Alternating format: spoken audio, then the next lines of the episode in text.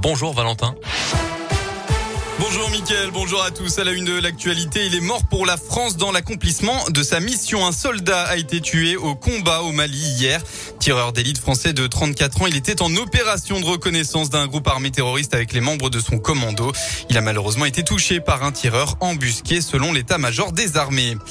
Nouveau samedi de mobilisation anti-pass sanitaire en France. Environ 185 manifs sont de nouveau prévus aujourd'hui. C'est le 11e acte d'une mobilisation hebdomadaire en baisse depuis plusieurs semaines.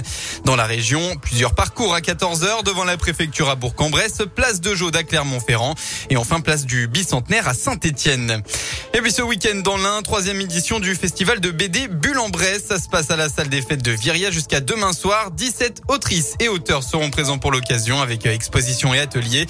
Ça se passe jusqu'à 18h30 ce soir et de 10h à 18h demain. Dans le reste de l'actu, les adhérents des Républicains sont invités à s'exprimer aujourd'hui pour définir la méthode qui sera retenue pour désigner le candidat à l'élection présidentielle.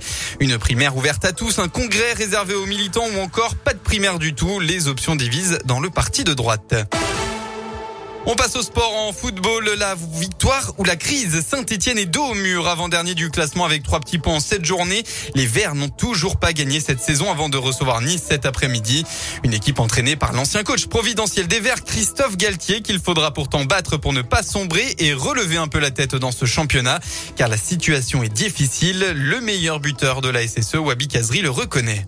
Berger, on est obligé. Quand on voit le classement, qu'on est tous peinés, et j'en vois pas un qui arrive avec le sourire aux lèvres. J'en ai pas encore vu un qui a baissé les bras ou qui triche. Après, euh, on va pas se mentir et on va pas se cacher non plus. On est avant-dernier, on a trois points. On n'a pas encore euh, gagné de match, donc euh, c'est qu'on fait pas peut-être tout bien. Et voilà, je pense qu'on est sur la bonne voie quand même, parce qu'on va chez Monaco, qui est une grosse équipe, et on les bouge. Et pas forcément aussi aidé un peu par l'arbitrage. C'est un petit détail, mais ce brin de chance, là, pas en ce moment. Et les buts que l'équipe adverse marque, c'est pas forcément une action qui est bien construite. C'est nous qui avons le ballon à chaque fois et qui donnons des munitions. Et forcément, quand ces équipes-là de la qualité offensive, dès que tu donnes des munitions, bah, ils te tirent dessus et, ça nous d'en donner beaucoup moins. Être tueur devant le but, c'est donc l'objectif des Verts cet après-midi. ASSE contre Nice, c'est à partir de 17h dans le Chaudron.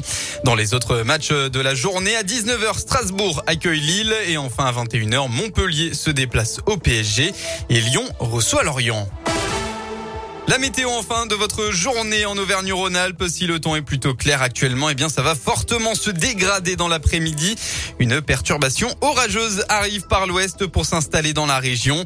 Les orages sont d'abord attendus dans le Puy-de-Dôme avec des averses localisées présentes aussi dans la Loire, la Haute-Loire ou dans l'Ain.